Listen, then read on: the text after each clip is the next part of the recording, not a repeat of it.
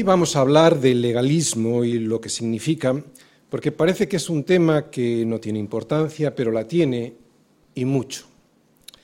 Aunque antes vamos a conectar con los versículos que vimos el domingo pasado para explicar un poco mejor qué es eso, qué significa eso que escuchamos de que en Cristo estamos completos, de que Cristo nos dio la vida juntamente con él. Vamos pues a Colosenses 2, versículos del 13 al 15. Y a vosotros, estando muertos en pecados y en la incircuncisión de vuestra carne, os dio vida juntamente con él, perdonándoos todos los pecados, anulando el acta de los decretos que había contra nosotros, que nos era contraria, quitándola de en medio y clavándola en la cruz, y despojando a los principados y a las potestades, los exhibió públicamente, triunfando sobre ellos en la cruz. Y a vosotros, se está refiriendo Pablo también, vosotros colosenses residentes en Bilbao, a vosotros que antes estabais muertos, fundamentalmente por el pecado de despreciar a Dios y su regalo en la cruz, y así poder vivir unos cuantos años de vida aquí independientes de Él, ahora, a pesar de ese pecado, os ha dado vida. Y no cualquier tipo de vida, sino una vida juntamente con Él. Eso es lo que recibimos del Señor. Casi nada. Porque sin la vida no hay nada. ¿Para qué queremos las cosas si no tenemos la vida para disfrutarlas? Y cuando digo vida me estoy refiriendo a la vida de verdad, a la vida completa que Dios puso a nuestra disposición al crearnos allí en Edén. Vida, y ahora lo vamos a ver en pantalla, y como hemos visto en este vídeo de introducción, vida bios, suje, y. ¿Qué significa esto? Cuerpo, alma y espíritu. Eso es de lo que está compuesto el ser humano. Pero si Pablo dice que antes estábamos muertos, pero que ahora tenemos vida juntamente con Cristo, ¿de qué vida pues nos habla? ¿Cuál es la muerte a la que se refiere? El hombre está muerto Claro, evidentemente biológicamente no, estamos vivos biológicamente, está muerto espiritualmente mientras no esté incircunciso, o sea, mientras su pecado no haya sido cortado, arrancado de su corazón por Dios. Esa muerte de la que estamos hablando, de la que habla la Escritura, la muerte espiritual, no se manifiesta de momento en su cuerpo bios y en su mente suje, aunque las enfermedades, el envejecimiento, los problemas mentales y finalmente la muerte nos anuncien que esa vida bios, biológica, y su G, psicológica, solo es temporal. Sin embargo, la muerte sí que se manifiesta desde el principio en nuestra vida soe, en nuestra vida espiritual. ¿Por qué? Porque esa vida solo puede provenir de Dios. Perdimos en Edén Perdimos en Edén por querer ser igual a Dios y esa pérdida se ve trágicamente en la vida bios cuando morimos, pero en donde primero se manifiesta esa pérdida es en la muerte espiritual. Por eso el Señor nos dice, yo he venido para que tengan Soé. Cuando vayáis a Juan 10.10 10 y veáis este versículo, esa palabra en griego significa vida, pero la vida espiritual. Yo he venido para que tengan vida, Soé, y para que la tengan en abundancia. Como acabo de decir, esa vida que trae Jesús y que muchos confunden con la promesa de una vida mejor en términos de prosperidad material, lo que realmente significa es que Él vino a traernos aquello que perdimos por nuestro pecado. Vida Soé, que es la vida que nace, que proviene de estar en comunión con Dios y que produce vida eterna. Toda la Biblia es la historia de Dios por salvar al hombre de su pecado. Al principio, además de una vida bios y de una vida suje, a nosotros nos dio vida eterna. En medio del huerto del Edén estaba, ¿recordáis? El árbol de la vida. Este árbol del que surge esta vida representa la vida incorruptible, indestructible y eterna de Dios. Vamos todos a Génesis 2, versículos 9, también al 16 y 17, y luego a Génesis 3, versículos 22 y 24, y lo vamos a recordar. Y mandó Jehová Dios al hombre diciendo, de todo árbol del huerto podrás comer, o sea que también del árbol de la vida, ¿vale? Mas del árbol de la ciencia del bien y del mal no comerás, porque el día que de él comieres, ciertamente morirás. Bueno, antes en el 9 dice, y Jehová Dios hizo nacer de la tierra todo árbol delicioso a la vista y bueno para comer, también el árbol de la vida en medio del huerto y el árbol de la ciencia del bien y del mal. ¿De acuerdo? Pero sin embargo, y nos vamos al 3, a Génesis 3, versículos del 22 al 24, fijaros, después del pecado, después de la caída, lo que dice Dios.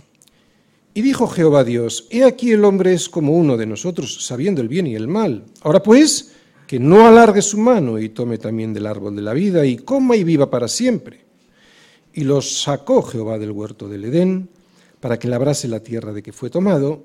Echó pues fuera al hombre y puso al oriente del huerto de Edén querubines y una espada encendida que se revolvía por todos lados para guardar el camino del árbol de la vida.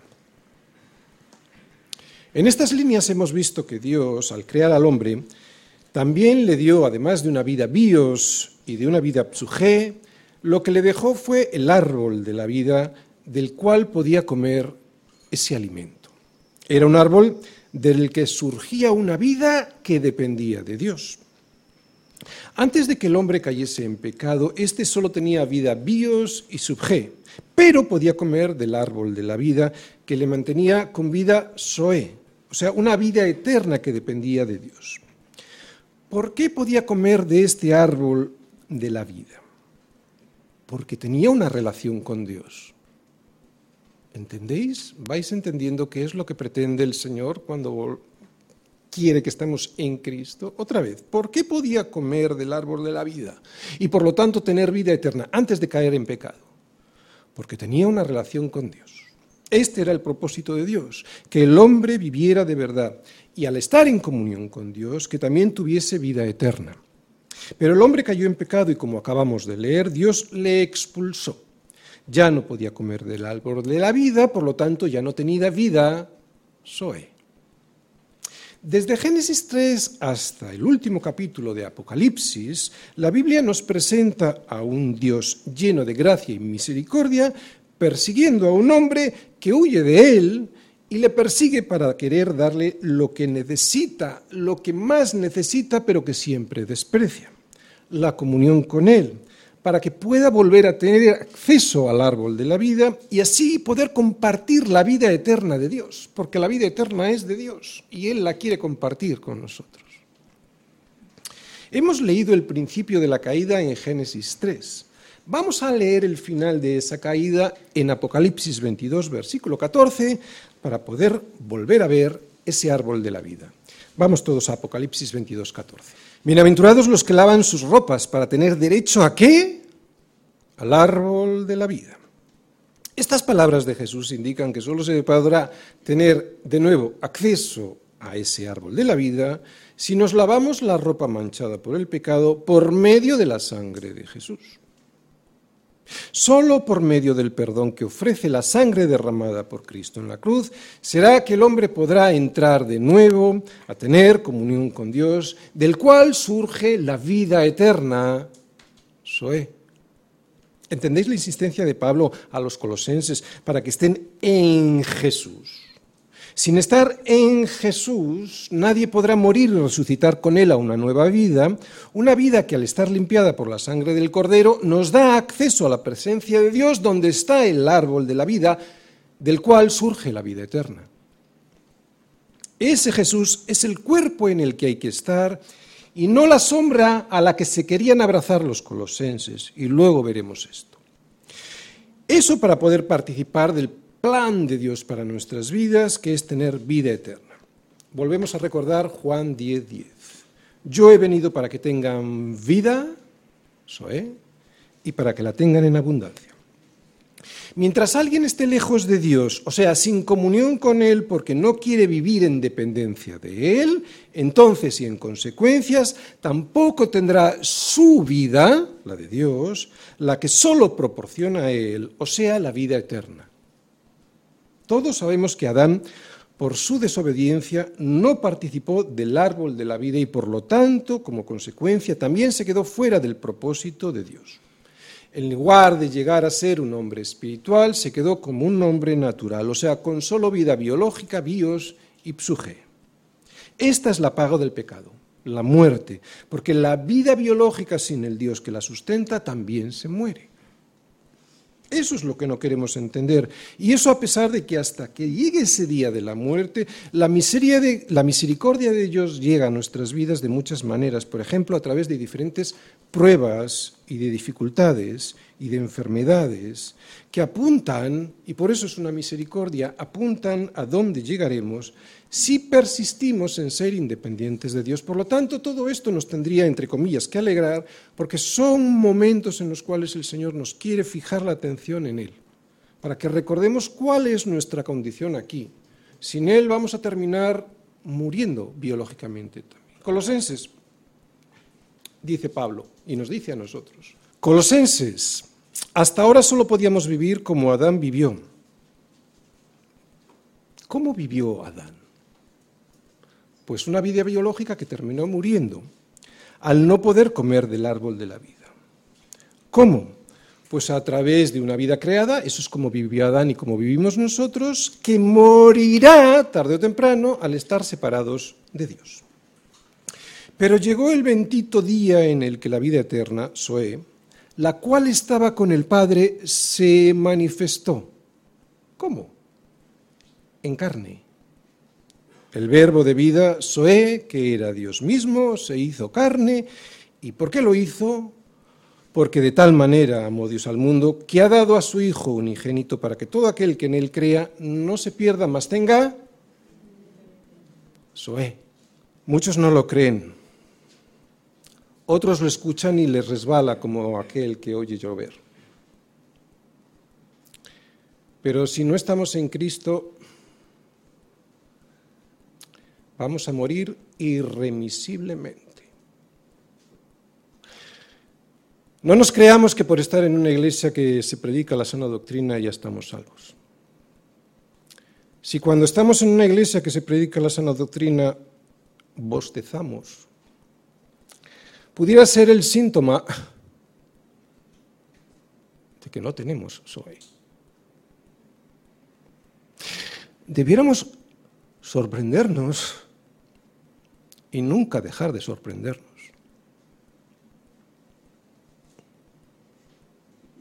Muchos no lo creen, pero el que no esté en... Me gustaría ver aquí a Pablo. No sé cómo predicaría, francamente, no lo sé. No es una broma. El que no esté en Cristo está muerto. Está muerto.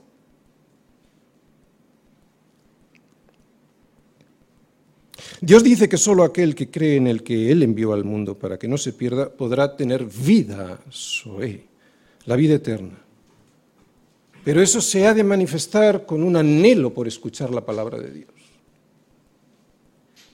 Para tener derecho al árbol de la vida, he de limpiar, he de lavar mis ropas en su sangre, porque nadie puede llegar sucio y con las ropas sin lavar hasta su presencia para poder comer de ese árbol que es el que da la vida.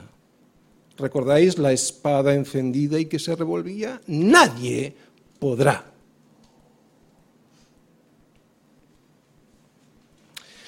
Has de dejarte ser salvado por el único que ha podido acercarse a ti y limpiarte. Cristo es el único que tiene poder para llevarte hasta el Padre. Porque sí, hay un solo Dios, pero también hay un solo mediador entre Dios y los hombres, Jesucristo, hombre. Jesucristo hombre, o sea, el hombre de verdad, Dios mismo hecho hombre para cumplir lo que tú jamás podrías llegar a cumplir aunque quisieras. Por eso dije el domingo pasado que la fe bíblica no consiste en lo que tú puedes hacer por Dios para salvarte. La verdadera fe consiste en creer lo que Dios ya ha hecho por ti. No puede ser que yo haga algo para salvarme porque no puedo, punto uno, y porque ya está todo hecho. Colosense, deja pues ya de hacer intentos en la carne para acercarte a Dios y disfruta de la salvación que ya tienes en Él y lo que ya ha hecho Él, porque lo necesitas. Este es el Evangelio de la gracia de Dios. El mensaje de la gracia de Dios me dice que puedo comer del árbol de la vida, o sea, del pan que descendió del cielo, para dar fruto y no al revés. Y ya empezamos a introducir el tema del legalismo, porque no se trata de dar fruto para así poder tener vida. ¿Entendéis la diferencia? Vamos a empezar a hablar del legalismo. Colosenses, mirad que nadie os engañe, no vaya a ser que os quedéis sin premio. No te quedes sin premio por el orgullo de querer ganarlo por ti mismo. Colosenses 2, versículos 16 al 17. Por tanto, nadie os juzgue en comida o en bebida o en cuanto a días de fiesta, luna nueva o días de reposo. Todo lo cual es sombra de lo que ha de venir, pero el cuerpo es de Cristo. Nadie os prive de vuestro premio afectando humildad y culto a los ángeles, entremetiéndose en lo que no ha visto, vanamente hinchado por su propia mente carnal y no asiéndose a la cabeza, en virtud de quien todo el cuerpo, nutriéndose y uniéndose por las coyunturas y ligamentos, crece con el crecimiento que da Dios. Pues si habéis muerto con Cristo en cuanto a los rudimentos del mundo, ¿por qué como si vivieseis en el mundo sometéis a preceptos tales como no manejes, ni gustes, ni aun toques, en conformidad a mandamientos y doctrinas de hombres, cosas que todas se destruyen con el uso? Tales cosas tienen a la verdad cierta reputación de sabiduría en culto voluntario, en humildad y en duro trato del cuerpo, pero no tienen valor alguno contra los apetitos de la carne. Lo que Cristo hizo en la cruz, como pudimos ver el domingo pasado, fue perdonarme al clavar allí todos mis pecados, pagando por mí y de esa manera, anulando el acta de los decretos que me era contraria, pudo quitar todo el poder que tenían los principados y potestades de este mundo y exhibirlos públicamente en su derrota. Y si esto es así, si Él ya lo ha hecho todo, por tanto, versículos 16 al 18, por tanto, nadie os juzgue en comida o en bebida o en cuanto a días de fiesta, luna nueva o días de reposo, todo lo cual es sombra de lo que ha de venir, pero el cuerpo es de Cristo. Nadie os prive de vuestro premio. Si la sabiduría y necedad de este mundo con sus principados y potestades fueron exhibidas públicamente en su derrota, entonces, dice Pablo a los colosenses, ¿por qué os queréis volver a someter a ellos? Algo que debiéramos entender bien los cristianos y que a veces no conseguimos entender es saber que no solo hemos sido salvados por gracia, sino que también seguimos caminando por gracia, no por obras, aunque hacemos obras. Por eso Pablo les está advirtiendo a los colosenses que nadie les condene. No dejéis que nadie os prive de la realidad que ya tenéis en Cristo. Que ninguno de esos falsos maestros que se jactan de vosotros y que os menosprecian poniéndose como árbitros contra vosotros para engañaros, os prive del premio que ya os dio Cristo, que es la salvación. Y que no os lo quite ni os lo eche en cara solo porque no hacéis ciertos rituales. Los falsos maestros, además de una enseñanza equivocada que dejaba fuera del trono a Cristo, como, no sé, le tenían como alguien accesorio, Decidían, como si fuesen ellos árbitros de la salvación, quién era cristiano y quién no lo era. Y lo grave es que lo decidían en función de a través o a través de unos juicios. Unos juicios como, por ejemplo, sobre la comida que comían y la bebida que tomaban. Y aquí quiero hacer un apunte. No solo está hablando de judaísmo, es cierto, ¿eh? sino que también está hablando de paganismo, porque en los, en, los, rituales judíos casi no se habla de la bebida y sin embargo sí de la comida, y aquí estamos hablando de bebida. Por lo tanto, era una mezcla entre ritualismo judío y ritualismo pagano. ¿vale? Hacían los juicios sobre los colosenses en función de si hacían ciertas cosas, digo como por ejemplo, acabo de decir, la comida que, comían, la bebida que tomaban, o sobre los días de fiesta que guardaban o no guardaban, sobre si rendían culto a los ángeles o no, y si tenían experiencias sobrenaturales, esto es muy típico en algunas iglesias, ¿vale?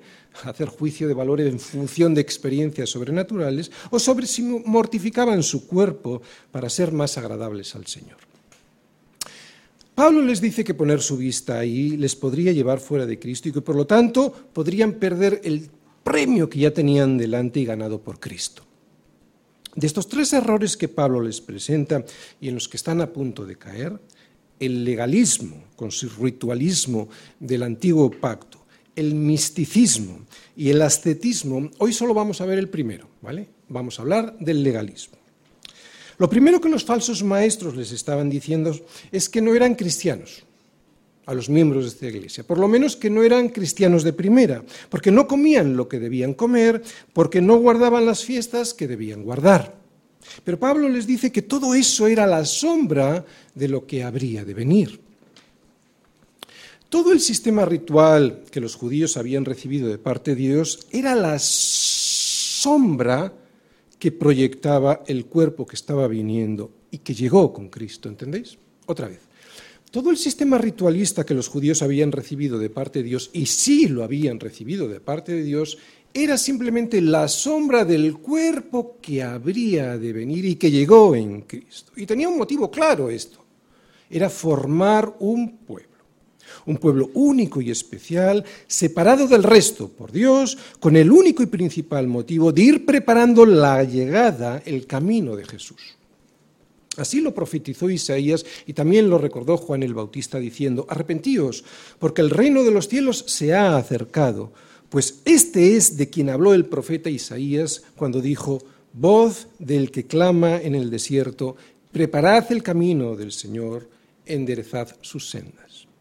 Todas estas fiestas y sacrificios tenían como motivo reunir en un pueblo, con Dios en medio, esperando este pueblo pues al prometido por él para salvarles, y que cumpliría este Mesías en sí mismo cada una de las fiestas y el sacrificio definitivo.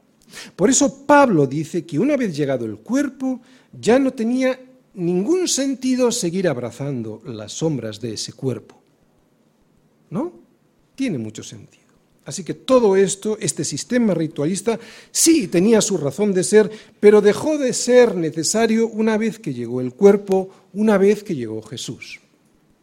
Antes de continuar, vamos a volver. Esto solo es un pequeño avance. Ahora vamos a entrar bien en el legalismo y además vamos a poner algún ejemplo para que nosotros podamos saber si estamos cayendo o no. Digo que antes de continuar, vamos a volver a leer esta advertencia de Pablo a los colosenses para luego explicar qué es el legalismo y qué es lo que produce en cada uno de nosotros y también en la Iglesia. Vamos a volver a leer Colosenses 2 del 16 al 18. Dice así: Por tanto, Nadie os juzgue en comida o en bebida o en cuanto a días de fiesta, luna nueva o días de reposo, todo lo cual es sombra de lo que ha de venir, pero el cuerpo es de Cristo. Nadie os prive de vuestro premio.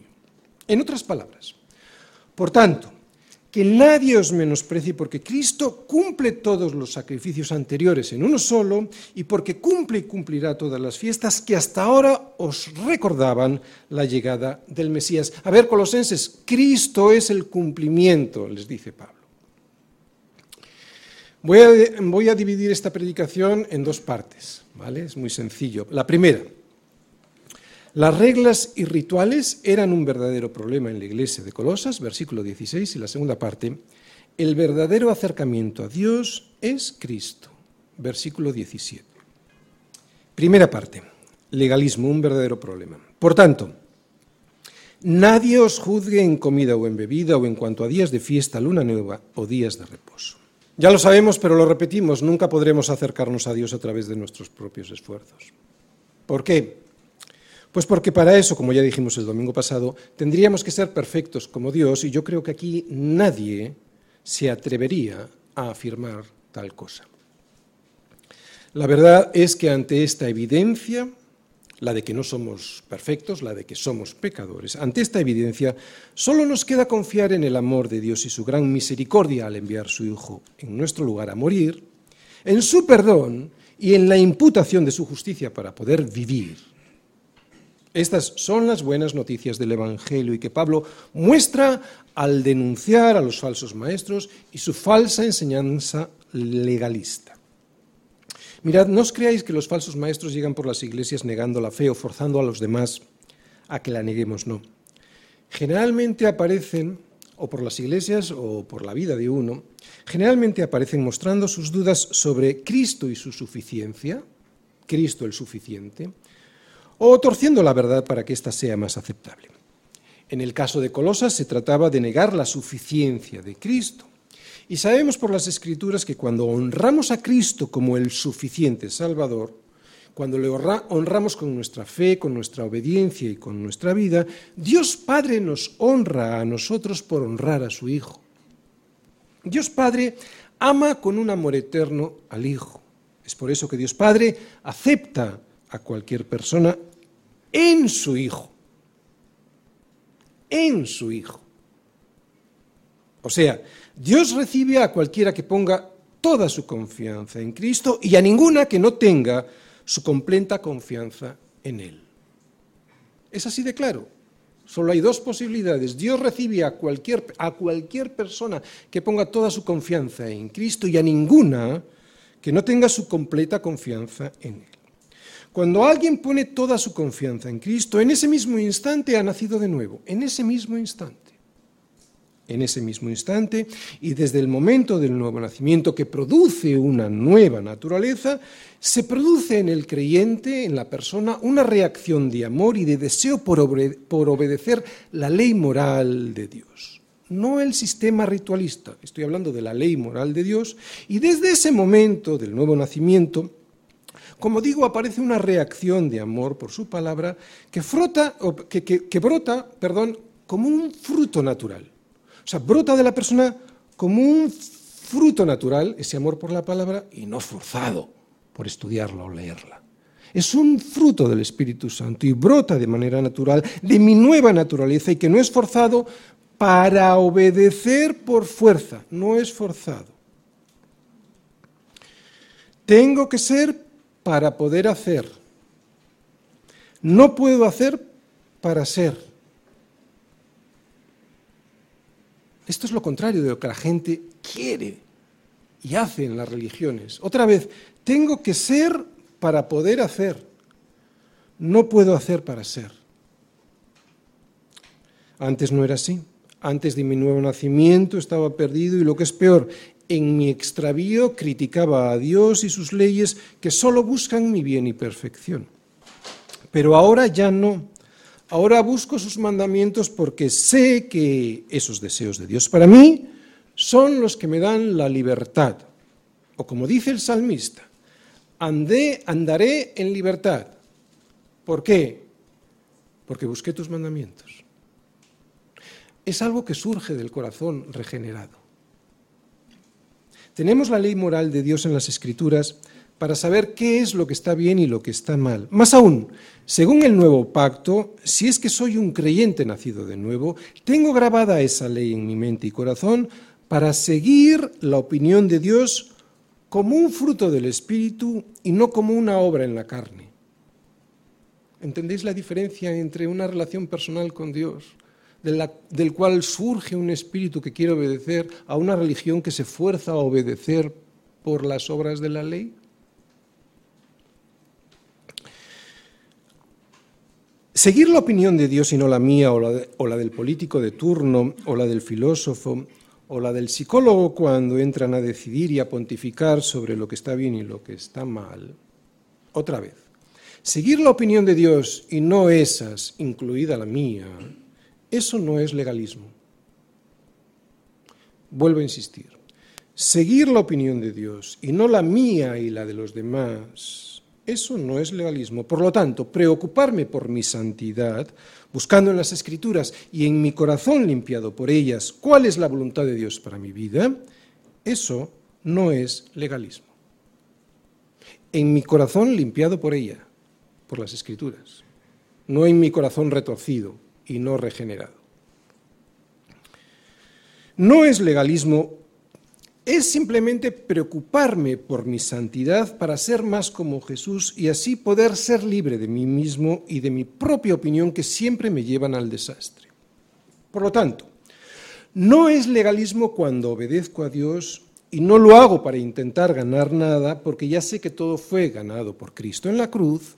No es legalismo cuando le obedezco a Dios y lo hago como un fruto que surge de mi nueva naturaleza regenerada por Dios, naturaleza que le agrada agradarle a Él. Así pues, Claro que está muy bien preocuparme por mi santidad y buscar agradar a Dios, pero en la iglesia de Colosas ocurría otra cosa muy diferente. Algunos creyentes estaban volviendo a la ley y a los rituales para adquirir mayor conocimiento. Y además juzgaban a los demás por no seguir esas leyes rituales en vez de poner toda su confianza en Cristo para acercarse a Dios. Después de haber sido liberados por Cristo los colosenses, los falsos maestros les estaban haciendo esclavos otra vez. Y algo parecido les dice Pablo a los romanos cuando dice, ¿acaso ignoráis, hermanos, pues hablo con los que conocen la ley, que la ley se enseñorea del hombre entre tanto que éste vive? ¿Se enseñorea del hombre entre tanto que éste vive?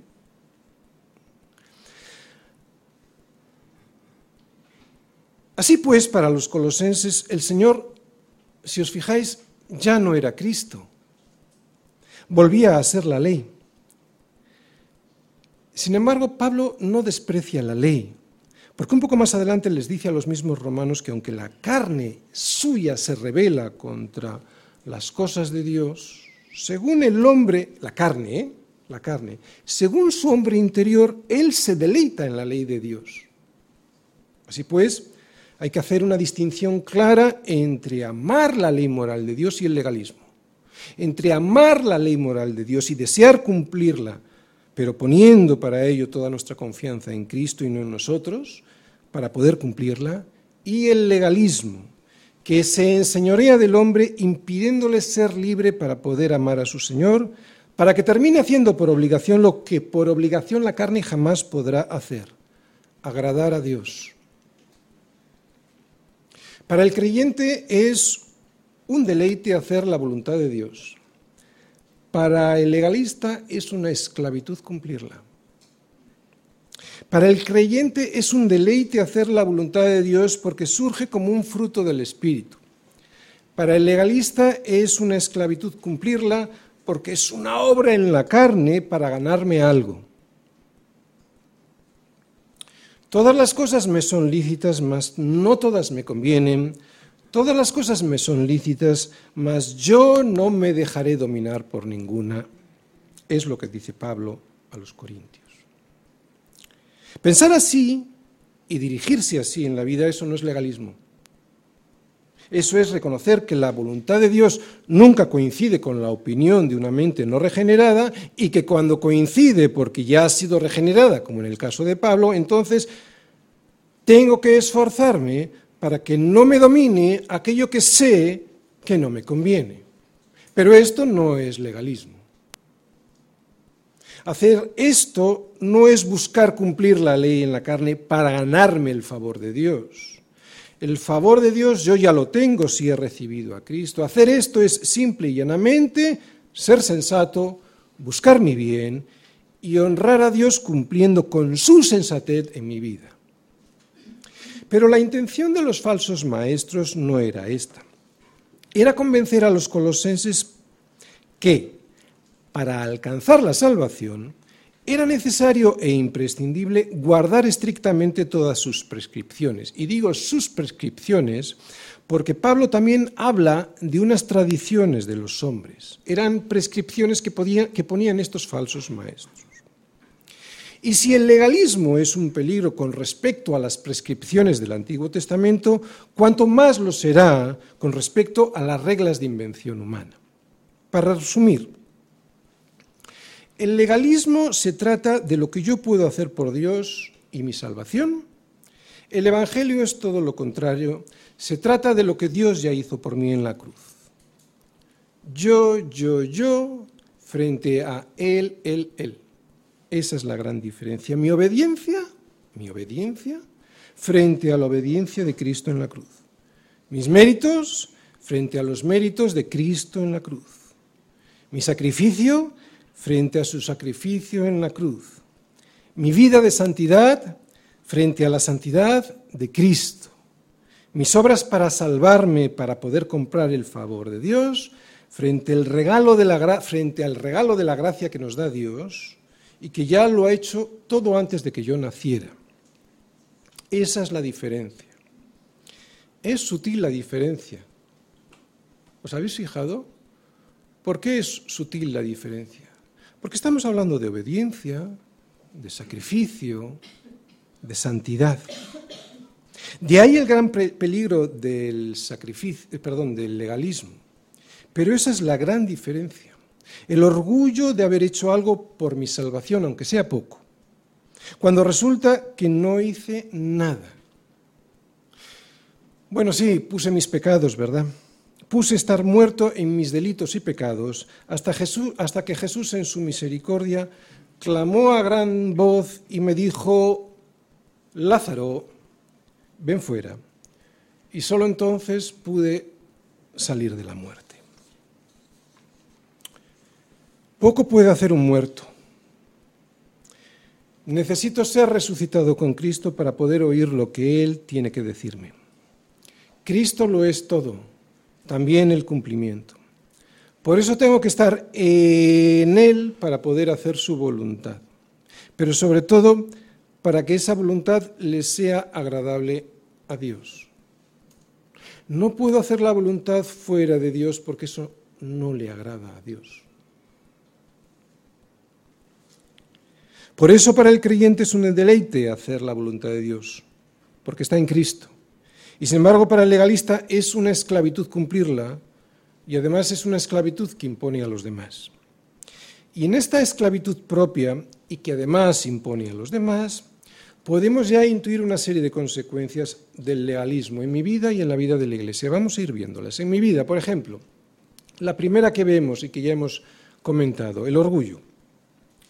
Así como la gracia produce humildad al ver el, gran sacrificio de Cristo en la cruz y vergüenza porque veo mi maldad y cómo me estuve resistiendo durante años al regalo de su gracia, lo que también me produce esa vergüenza es poder pedir perdón, dándole toda la gloria a Dios otra vez.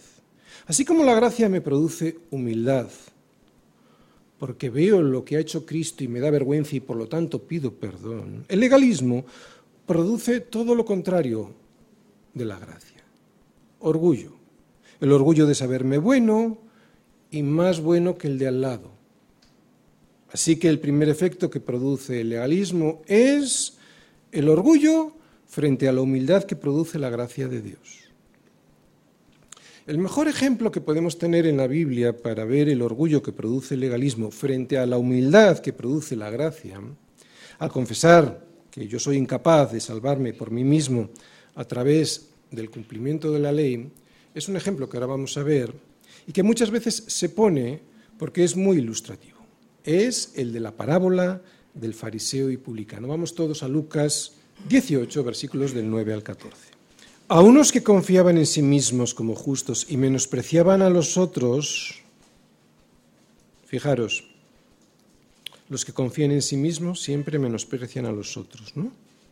Los que confían en la gracia de Dios nunca, porque saben que lo que han recibido lo han recibido por gracia, no por ellos ni por sus esfuerzos. Por lo tanto, a unos que confiaban en sí mismos como justos y menospreciaban a los otros, dijo también esta parábola.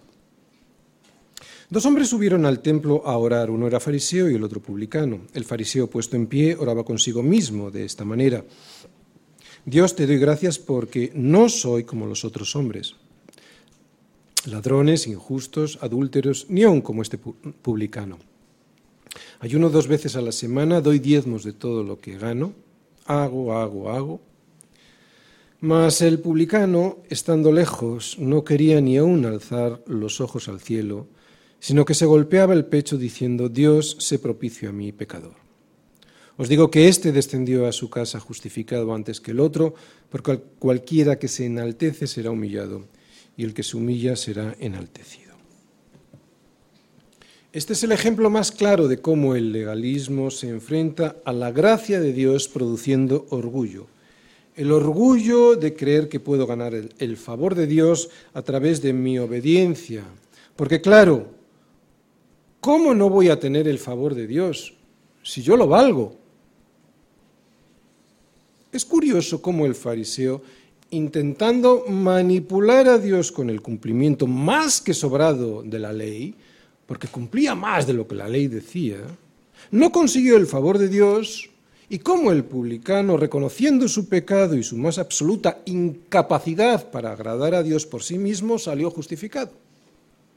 El orgullo frente a la humildad. Así que ya acabamos de ver el primer resultado del legalismo, orgullo. Vamos a ver el segundo que podemos ver, frustración. Otra consecuencia del legalismo es la frustración en la vida. Como es imposible en la carne cumplir siempre y de manera perfecta el estándar que Dios me pide en su ley moral, me frustro y no tengo gozo. Sin embargo, la gracia me muestra una misericordia y compasión que, bien entendidas y sin abusar de ellas, producen una alegría inmensa porque el Señor me dice, y espero que se entienda bien, cuando el pecado abundó, sobreabundó la gracia. Pero esta gracia de Dios tengo que entenderla bien, como advierte Pablo.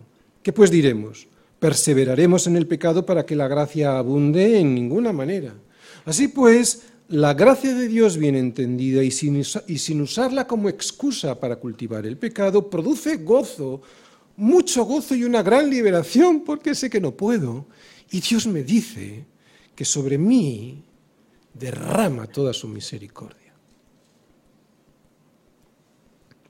No hay nadie más alegre que aquel que, sabiéndose preso, se le anuncia que alguien le ha liberado porque ha pagado por su liberación. Alegría y agradecimiento por la gracia de Dios, eso es todo lo contrario a la tristeza y el orgullo del legalismo. Vamos a ver otra consecuencia rechazo de la soberanía de Dios. Esta es muy importante. Vivir bajo la gracia de Dios y no solo ser salvado por ella. A ver, somos salvos por gracia, ¿verdad? Bueno, escuchad bien.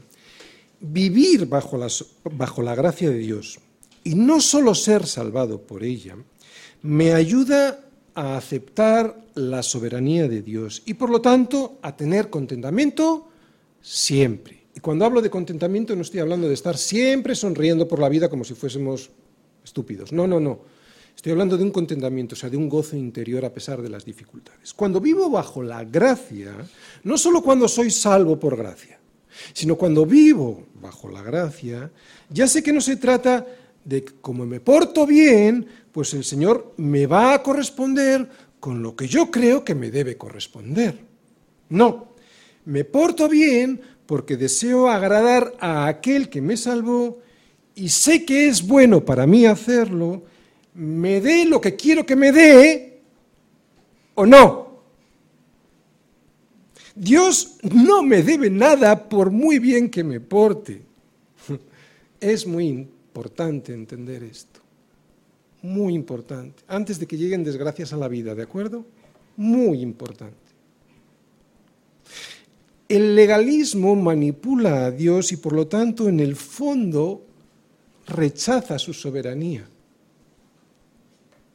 La santidad, la verdadera, acepta todo de Dios.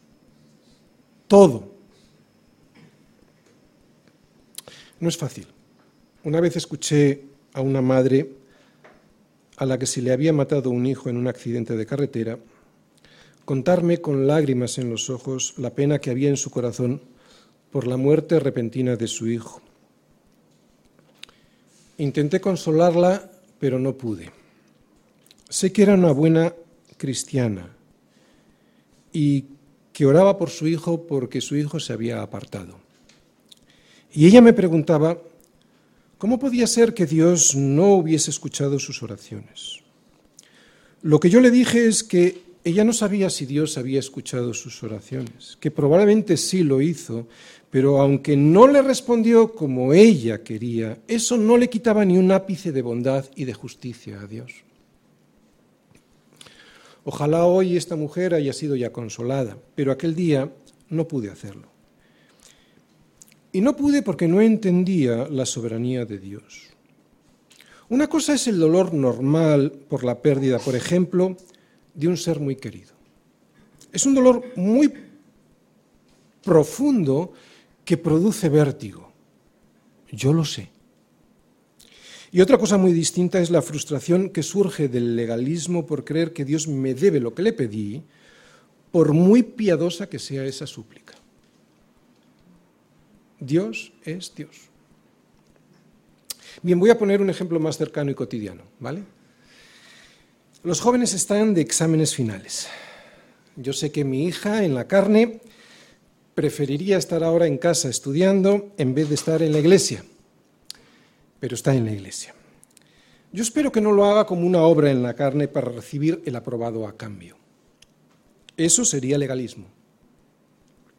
Eso sería manipular a Dios a través del cumplimiento de un deber. Pero estar en la iglesia no es ningún deber.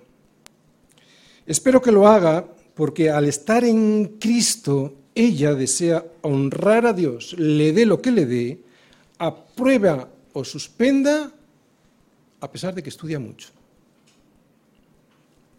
Dios no me debe nada. Lo que me ha dado ha sido por gracia, no por las obras de la ley, ni mucho menos porque yo lo valgo y me lo merezco.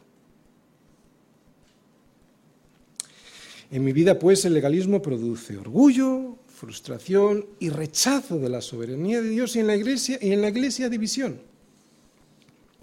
Otro de los efectos que produce el legalismo es la división en la iglesia. Eso se ve muy claro en esta iglesia en Colosas. En la iglesia de Colosas había personas que se envanecían por cumplir unas dietas rituales y que con el cumplimiento de unos determinados días de fiesta, luna nueva y días de reposo, estaban diciendo a los demás, pues que eran menos que ellos. Pero no solo había envanecimiento personal, eso ya lo hemos visto al principio cuando hemos hablado del orgullo, sino que además juzgaban a los otros porque no cumplían los, lo que ellos sí hacían. ¿no? Y entonces eso lo que hacía era dividir a la iglesia en dos. Por eso Pablo les tiene que decir, nadie os juzgue no si estáis en Cristo, no, sino en comida o en bebida o en cuanto a días de fiesta, luna nueva o días de reposo. Que nadie os juzgue porque vosotros estáis completos en Él, que es la cabeza de todo principado y potestad. Vosotros estáis completos en Él y como Él es el cuerpo, o sea, el que proyecta la sombra, es Él quien nos da el crecimiento. Solo hay que estar en Él para recibir la gracia de Dios, porque el crecimiento no viene del cumplimiento de las reglas, el crecimiento lo produce Cristo al que estamos unidos. Vamos a pasar al segundo versículo que lo he titulado El verdadero acercamiento a Dios es Cristo y dice así, todo lo cual es sombra de lo que ha de venir, pero el cuerpo es de Cristo, nadie os prive de vuestro premio. Bien, las fiestas y demás regulaciones, o sea, los aspectos ceremoniales de la ley del Antiguo Testamento, las dietas, las festividades, los sacrificios, eran, fueron simples sombras que apuntaban a Cristo. Pero con la llegada de Cristo, quien es la realidad última de las cosas, esas sombras carecen de valor. Como os gustan mucho los ejemplos, os voy a poner un ejemplo para que lo entendáis mejor. Yo creo que lo entendéis, pero ya veréis. ¿Qué le diríamos a una novia que ha estado durante mucho tiempo esperando a su amado, el regreso de su amado a casa, y que cuando éste regresa resulta que en vez de abrazarse a él, abraza la foto que todos los días miraba deseando que llegara? pues que no está bien de la cabeza, ¿verdad? Si deseo santidad y debo desearla, tengo que entender mejor la gracia de Dios para poder estar en Cristo y al estar en Él poder crecer. No se puede crecer por el cumplimiento de la ley. La ley me condena. La gracia de Dios, la gracia de Dios en Cristo me salva. Entender este concepto maravilloso de la gracia de Dios no solo me da la libertad para poder obedecer, sino que me produce el gozo de querer hacerlo. ¿Entendéis? Otra vez, entender el concepto maravilloso de la gracia de Dios, que me ha dado todo antes de que yo le pida nada. entender ese concepto de derramamiento de su misericordia, de la gracia de Dios, no solo me da la libertad, porque ya lo tengo todo, no solo me da la libertad para poder obedecer, ya lo tengo todo, no tengo que obedecer para tener nada. Me da la libertad, ¿entendéis? Me da la libertad de poder obedecer y además me produce el gozo de querer hacerlo. Ese es el milagro, la maravilla de la gracia de Dios frente al legalismo, que solo produce esclavitud. Esta es la libertad a la que hemos sido llamados y no al legalismo que los falsos maestros de Colosas, al igual que hoy, pretenden imponernos. La libertad es Cristo, ni el legalismo ni el libertinaje. Cristo es el centro, ni el legalismo ni hacer lo que me da la gana. Porque como estoy en Cristo, otra vez, la libertad es Cristo, ni el legalismo ni el libertinaje. Tenemos una ley, según Pablo en 1 Corintios luego lo veis, 9.21, 1 de Corintios 9.21, dice que la única ley del cristiano es Cristo. El punto es este, el cuerpo y no la sombra, otra vez, la sombra eran las regulaciones rituales, ¿vale? El cuerpo y no la sombra es lo que hay que seguir.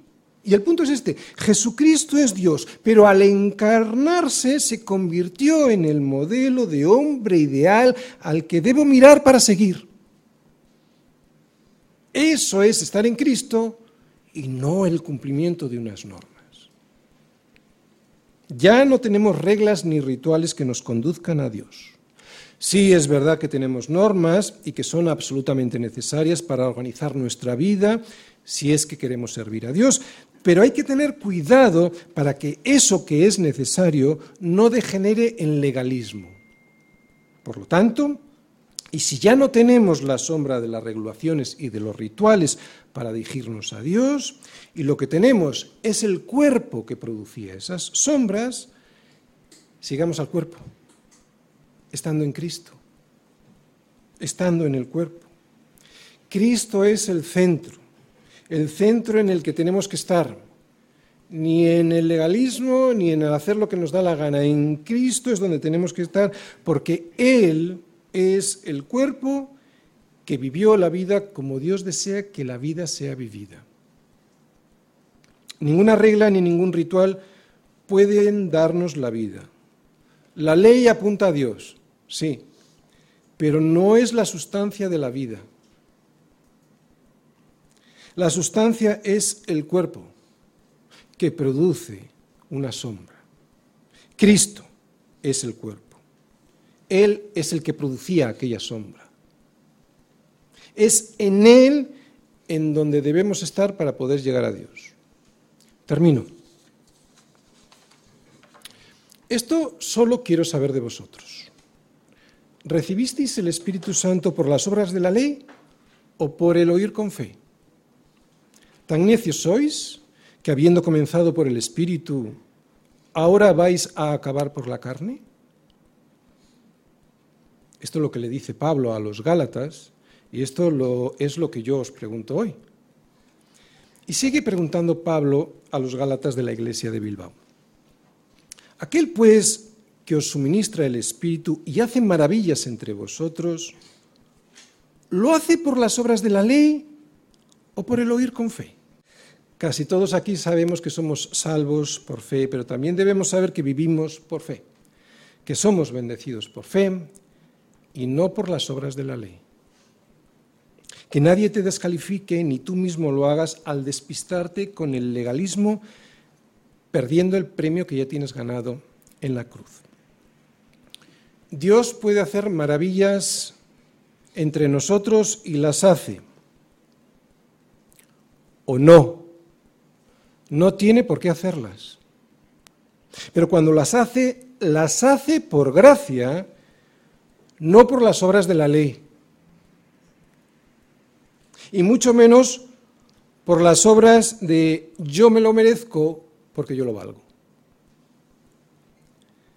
Esto es acabar por la carne y no seguir caminando por la fe. No te quedes sin premio por el orgullo de querer ganarlo por ti mismo. Todo lo que recibimos lo que no recibimos y lo que algún día recibiremos es y será por gracia, la gracia de Dios, a través de la fe en los méritos de Cristo, nunca por las obras de la ley. ¿Tengo que preocuparme por mi santidad? Sí. ¿Y buscar agradar a Dios? Claro que sí. Pero la santidad y la honra a Dios siempre es el resultado de estar en Cristo y no la condición para estar en Él. Cuando es la condición, se convierte en legalismo, que es todo lo contrario a la gracia de Dios. Así pues, estad pues firmes en la libertad con que Cristo nos hizo libres y no estéis otra vez sujetos al yugo de esclavitud. Espero que hayáis entendido lo que significa el legalismo. Amén.